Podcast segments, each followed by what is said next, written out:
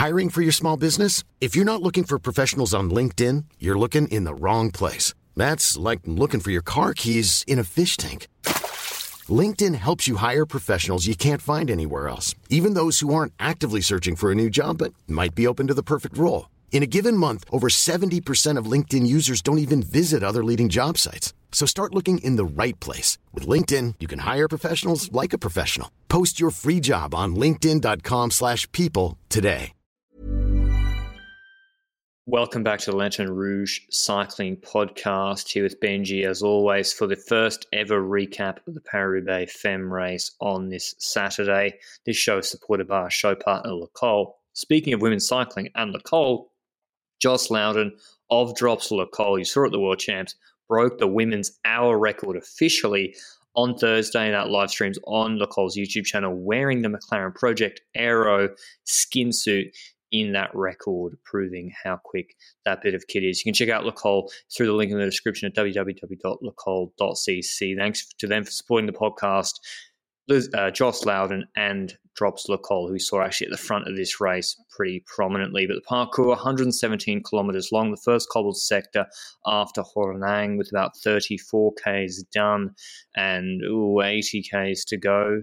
And yeah, we had a pretty strong start list here as well. We were missing a couple of cyclocrosses though, Vas and Brand, who I believe were trying to, they need super prestige points or something that I don't understand that sport. But Benji, live coverage, unfortunately, only started with about 50 Ks to go. We'll talk about some of the background, the business behind the race, etc., the coverage at the end. We'll talk the race and tactics first. 50 Ks to go. We see and Clear. We'd seen it and heard it on Twitter first. What did you see from both the race situation and the state of the course? Yes, at that point we were on a uh, Mons-en-Pévèle basically, which is the first five-star sector that women have to ride over of the two. Carrefour de is the latest one that is in the uh, last 17 kilometers. But yeah, 50k to go. Mons-en-Pévèle, Deignan is at the front solo, and uh, yeah, the parcours is uh, somewhat wet at that point but I feel like Mons-en-Pévèle wasn't the uh, extremist of sectors looking at the mud and so forth on the parkour. But we had some sections on that cobble sector that did cause some uh, some crashes and uh, some odd crashes as well. But yeah, she had a lead, and it was a pretty large lead, one minute fifty five plus almost at that moment, and um, quite clever that she decided to ride away on the first cobble sector is one of the scenarios that we mentioned on the preview that somebody would like to do this and it's logical when you think about it because if you're a rider that is Deignan, you've got a leader, perhaps co-leader, Ellen van Dijk, Longo Borghini, those two riders in this race. So you have one rider that could go very early. And if you decide to go on the fast cobble sector and you put that rider ahead and remove them from a potential group crash, because group crashes were bound to happen in this race. So if you were able to put at least one rider up front and make that move that early, then you have a benefit over other people. And yeah, we saw very swiftly also before the broadcast started that crashes were happening in the group behind and that causes the chase to have trouble trying to close down a gap and the more and more people crash the less and less people you have to try and catch uh, the rider up front lizzie Deignan. and uh, a pretty ballsy move to be honest but i think it's because the team had multiple candidates for this race that they dare to go for a strategy like this. Do you think that others missed out by not following? For sure. That's what I thought. Remember, we, I was like, I thought there was going to be a group, Benji, of Majerus or Pieters, plus an Anna Henderson, plus a Leah Thomas, plus someone from FDJ. I thought there was going to be that sort of group not a solo rider. Now, I think there might have been a group, a smaller group that Deignan attacked out of. But yeah, on her team, we've got European champ Van Dijk, who was incredibly strong there. Cordon Ragot, French rider, experienced as well. Elisa Longo Borghini, one of the most versatile and probably this consistently their strongest rider throughout the season. Yeah, I not the not the favorite on that team at all. Uh, and it's particularly she's won Tour of Flanders in 2016, but her form this year has not been top level. She has not been the level of Ludwig Niewiadoma, Vos, Vollering, Van der Breggen, Van Vleuten. She's not been that level uh, this year. She's been getting a bit better in some other races, but yeah, clearly put her out in front. Great tactical move. Uh, who was already out of contention, Benji? We saw Kopecky puncture Van Vleuten before coverage even started. crashed, dropped, or had a mechanical? Do you know the confirmed report? So first of all, we have a, a report of Sporza that said halfway the race that Reusser actually already crashed even before the first cobble sector apparently, and right. uh, had to abandon the race, which is really unfortunate. Um, next to that, we had that crash by Kopecky, but that was a weird one because she was on the left side of the of the cobble sector. I think it was on Mons-en-Pévèle actually, and she had a back wheel puncture. She looked at the right, and there seemed to be a rider from her team on the right side of the road and I think she wanted to change bikes or something, or she lost control. I can't really tell from the very far away camera view that we had, and therefore she just went across the road and she crashed, so crashed somebody else as a consequence. And I don't know if it was because she wanted to go there to change the bike with that other uh, teammate or because she lost control going to the right of the road. But she was unable to stop by the side of the road and she basically went into the ditch at that same exact moment. So there has to be some loss of control there, I'm guessing. But uh, yeah, that shows how swiftly something can change if you're riding in a group because you can just be riding there and then there's a rider on the left side of the road who has a puncture and as a consequence you're crashing. So your race can be over so swiftly and the likes of that stuff happened to Jolien D'Hoore as well in this race. I know because Sporza kept talking about where is Jolien D'Hoore for the entirety of this broadcast, so I basically heard nothing but that commentary today. and um, I think next to that, just plenty of stuff. I think Van Vleuten was one of the ones to drop on the fast cobble section early on, but it could have been through a puncture. I don't know. Then we had a crash, including Ellen van Dijk, also on uh, Mons-en-Pévèle. She wasn't on the floor, if I recall correctly, but she was pretty far behind in the group and had to start coming back. And if Mons-en-Pévèle is where the group behind also starts opening up, because that's what was happening. Christine Majerus was one of the stronger riders in this race, in my eyes, when it comes to uh, the ease at which she went over cobbles during the race itself, Mons-en-Pévèle and so forth. She was the one who was uh, actually making a move at the front of the group and was, I think, a four women group, including Marianne Vos already, and two other candidates that I uh, don't know by heart at the top of my head. I think it was Longo Borghini and another one. And um, yeah, that group had a tiny bit of a gap on the others from that peloton or what was left of the peloton because we had 30 people going into uh, as the peloton. And uh, I think that Van Dijk was quite a bit behind that because there were the likes of like multiple domestiques from Jumbo still in between those groups, between Van Dijk and the group of Majerus. We also had uh, uh, another teammate from Trek, Cordon Ragot, was also uh, relatively close towards the front of that group. And uh, yeah, Mons-en-Pévèle basically exploded the race in uh, in the peloton. And it's it's sad that we didn't get the coverage five minutes earlier because if we had it five minutes earlier, then we would have seen Mons-en-Pévèle Phil. and that would have been much better. yeah, I know. Yeah it's and there was a tailwind today, so it was not even the 60k as we'd expected. But yeah, the groups, the groups very all across the road. After that cobbled section, eventually they came together, and I thought we might have a, a full on chase of Lizzie Deignan, who had about a two minute advantage. A large group did form a G2 with teams with multiple teammates. Jumbo Visma had Vos, Bakers, Markus, Casper, SD Worx at Vandenbroek, Blaak, Majerus, Pieters, Movistar, Norsgaard, Biannic, Thomas. Trek had three riders to block. And then we had Roy Bastianelli, Martins, and Brennauer. I would add to Benji's shout out to Majerus that I thought Brennauer was, she was pulling a lot of the cobble, cobbled sections. I think um, Mons-en-Pévèle as well. Brennauer did look good yep. on the cobbles, which I expected, but uh, and she'd get a decent result here too. She just didn't have any teammates to do the work for her. And I'm just surprised now here, Benji, with 34Ks to go, that, yeah, SD Worx with three, Movistar three, and Jumbo Visma three domestiques. They couldn't make any impression on Lizzie Deignan. Um, I just, yeah, I just guess the cobbles kept splitting it apart and there was still, you know, with that 9, 12 Ks of cobbles in that 30, 34 Ks left to the finish. And it just seemed that drafting was almost, uh, drafting was almost the worst thing you wanted. You just meant you were going to crash more and were more likely to crash. And yeah. being at the front of the group was the safest. So that group eventually split apart. When did we start to see riders just making solo moves?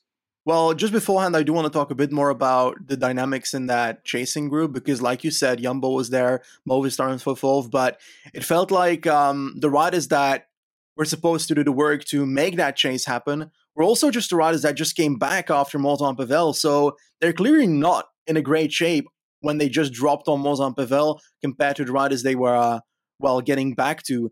And that was pretty clear because it was, for example, I think Teuntje Beekhuis, who was one of the riders well, for Jumbo that was uh, dropped and then came back and directly went to the front of the group to start hammering it. But if one rider is doing it, then it's not going to be working. So Jumbo put a few more riders up there and started chasing, but Movistar wasn't directly helping out that swiftly. It wasn't until one of the coming couple sections where we did see a proper move by Movistar to try and get get back to the front, and that's where trouble started arising because, well, they were chasing quite well, but you know that when, like you said, you're riding a draft, it's likely if one goes down that multiple riders go down. And there was an extra crash that followed as a consequence where I think Van Dijk ended up going down. I think Norsgaard was also one of the riders going down. And um, I, I, don't know 100% every single ride that went down today because it was basically 90% of the peloton. But I um, we just had that crash. And from that point onwards, you know that the riders that are left are the ones that are going to have to do the solo chasing. And it's near Carrefour de l'Arbre already that we have to start seeing uh, solo moves. It was at the sector just before Carrefour de l'Arbre, if I recall correctly, that um, we saw proper uh, selection in that chasing group.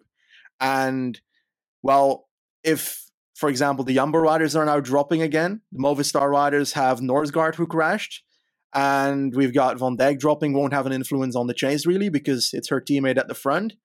But all that plays into the cards of Deignan because you've got less people that can chase down. And those less people can't wait on those other people again. They have to start going solo. And that's where uh, we saw Marianne Vos taking a couple section on like crazy, right?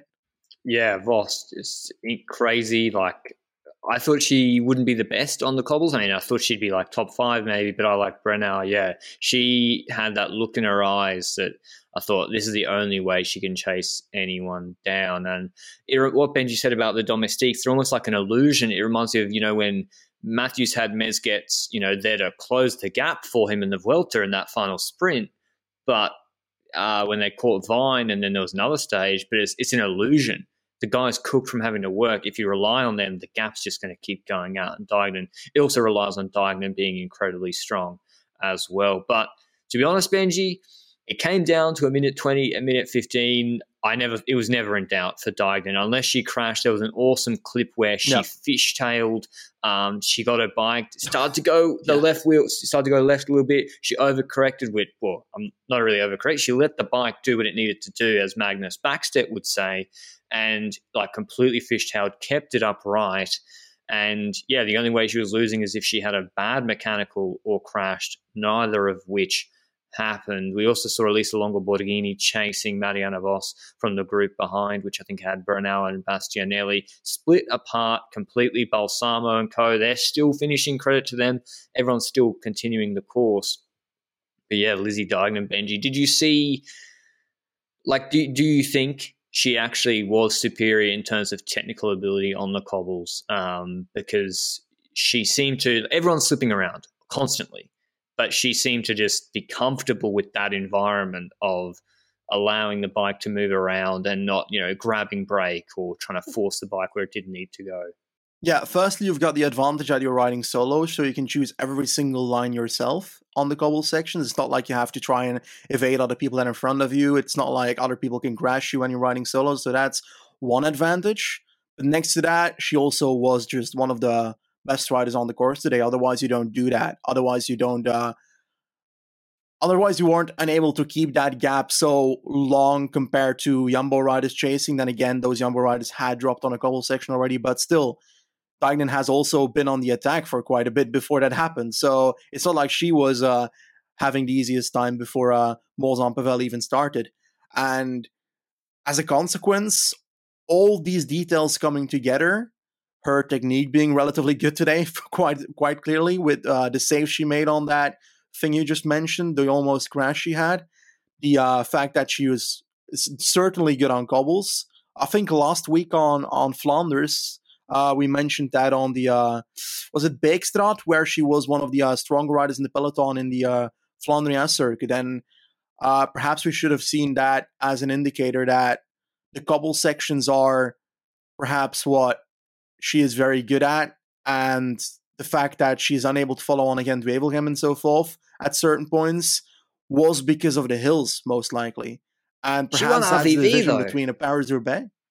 Yeah, but not not this year. Not recently. True. Do you think? I'm trying to think of comparable races, but then at World Championships, I, would have thought. I guess they, they did a slow race, and she then favoured like the sprinters like Vos and Balsamo. I don't. Yeah, it's it's interesting to see how Deignan's career has gone. I guess to go from uh, you know I think a third tier classics rider to then an 80k solo today is is a big big change and improvement in performance. But she obviously uh, was strong back in you know, she'd been winning 2016, 17, 18, and I think La Course in 2019. But she wins this race clear, going solo into the velodrome. She had time to celebrate, but she didn't really. She rode it hard to the line, winning a minute and 17 ahead of Mariana Vos, second again, just like at Worlds. A shame for Vos. Third, Longo Borghini, a minute 47, a Trek duo on the podium. Brennauer four seconds behind uh, Longo Borghini in fourth, my pick for the race.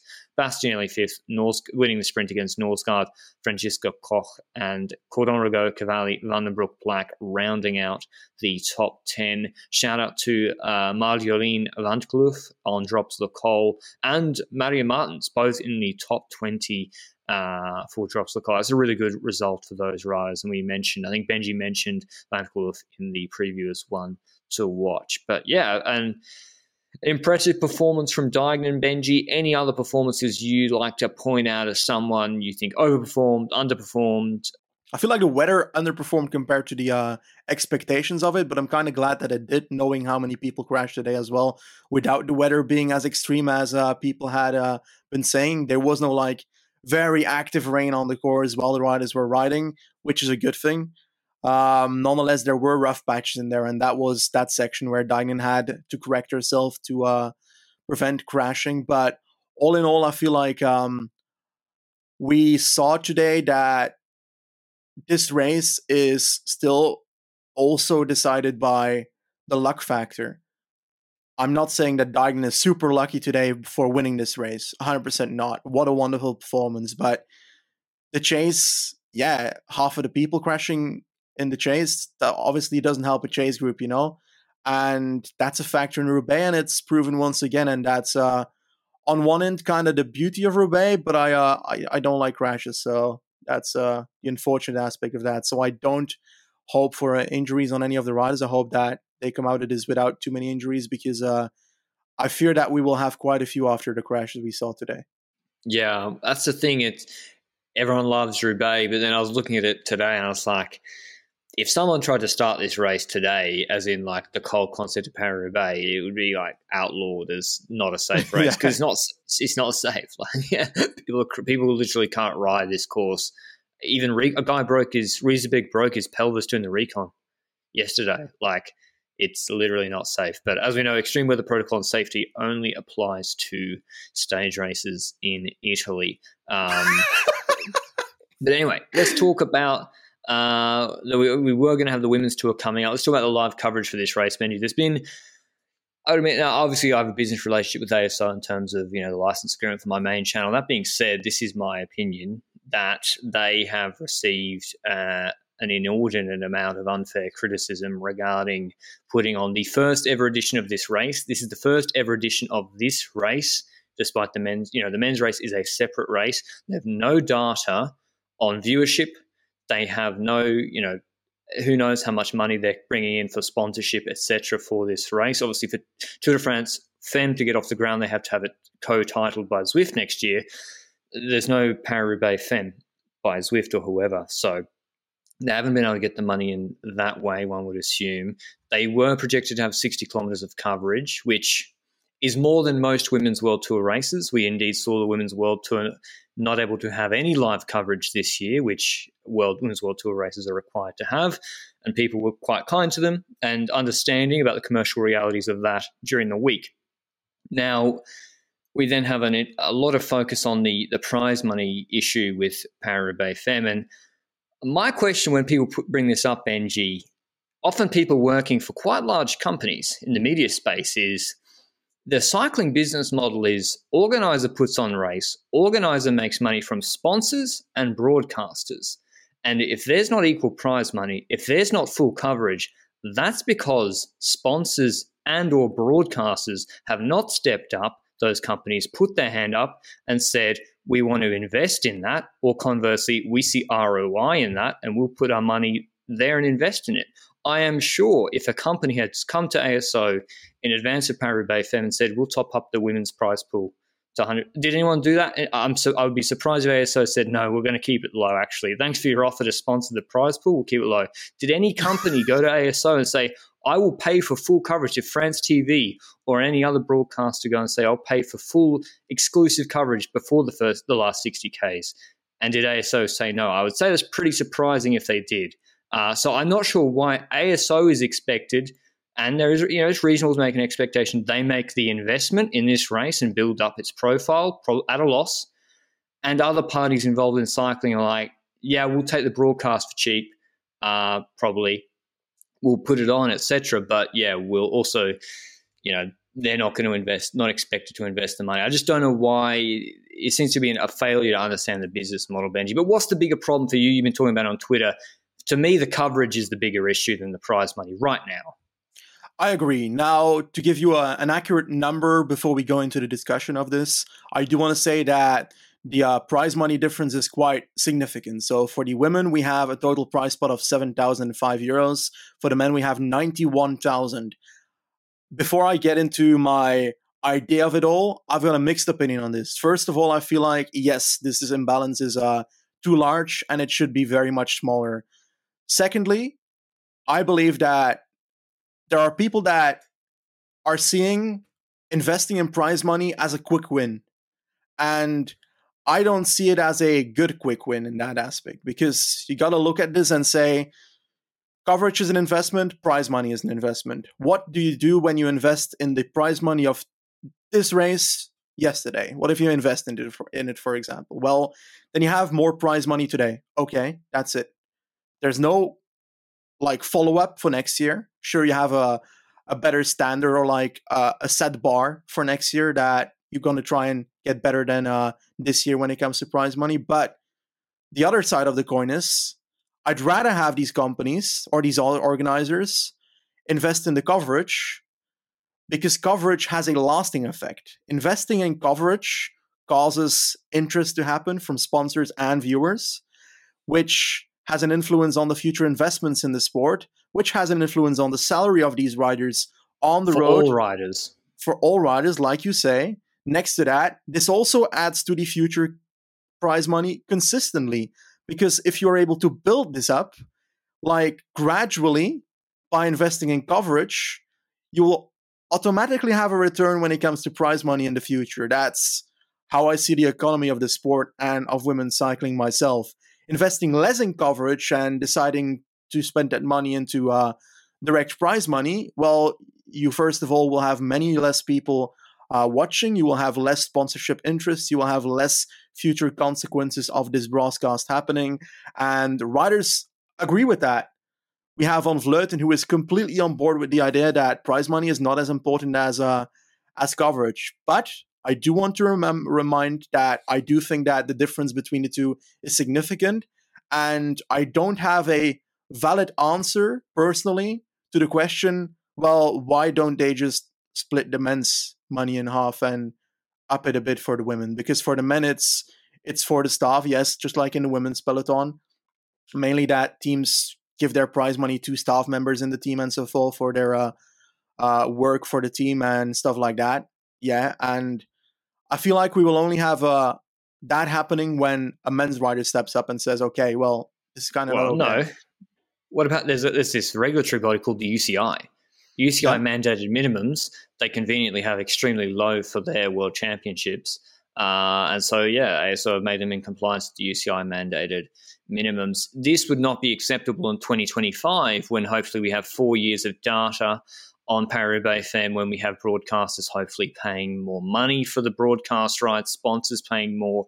Then 2024, 2025, this is a process it will not be acceptable to not have parity of prize money then. But we are not there yet. This is the first edition of the race, and I feel for this is the same thing that happened to Van den Spiegel, yeah. CEO of Flanders Classics before Omloop, one of the best race organizers for trying to build up women's cycling, and as we said in the preview, putting the brand of these famous races onto the women's cycling, the same names, so that there's name recognition helps a lot.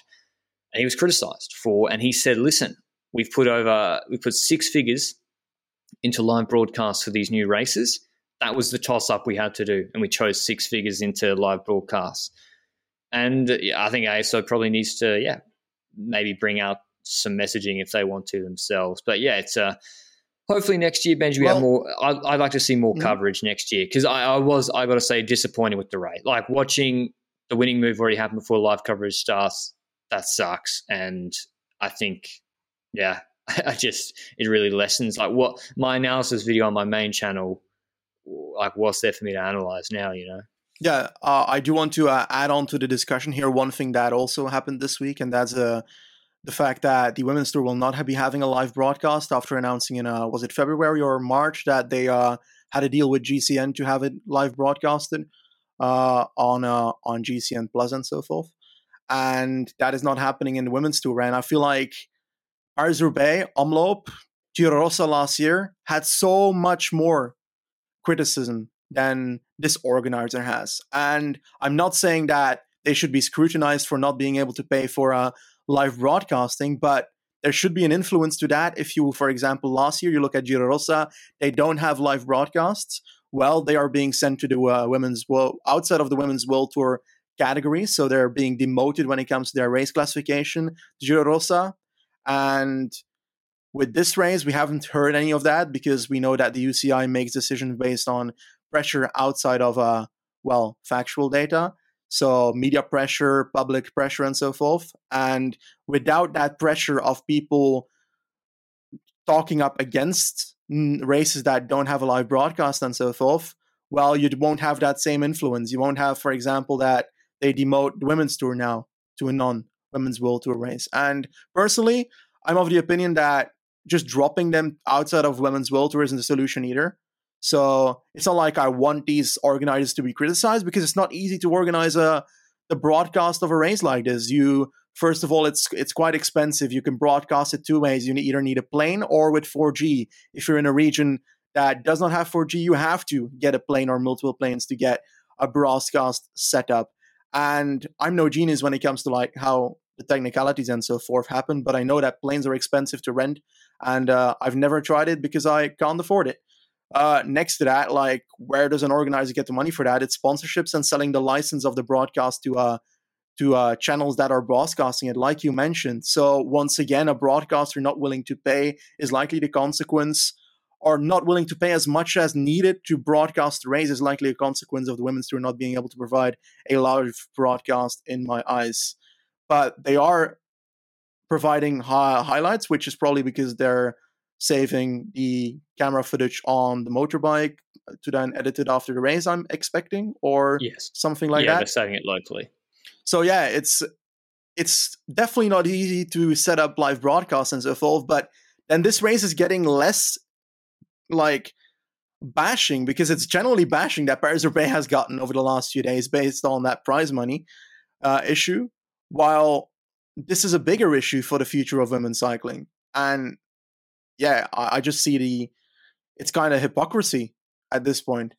Well, I mean, if you're the existence of Roubaix and Tour de France fan, not to dwell on it too much, is that increases the money that sponsors one would think would be willing to pay the teams involved in those races. If you're a women's world tour team and you're you're what you know, pick a team, Trek Segafredo. You want to go to a prospective sponsor and say, we have on our calendar this number of races broadcasted internationally, and they now have Paris Bay and Tour de France Femme.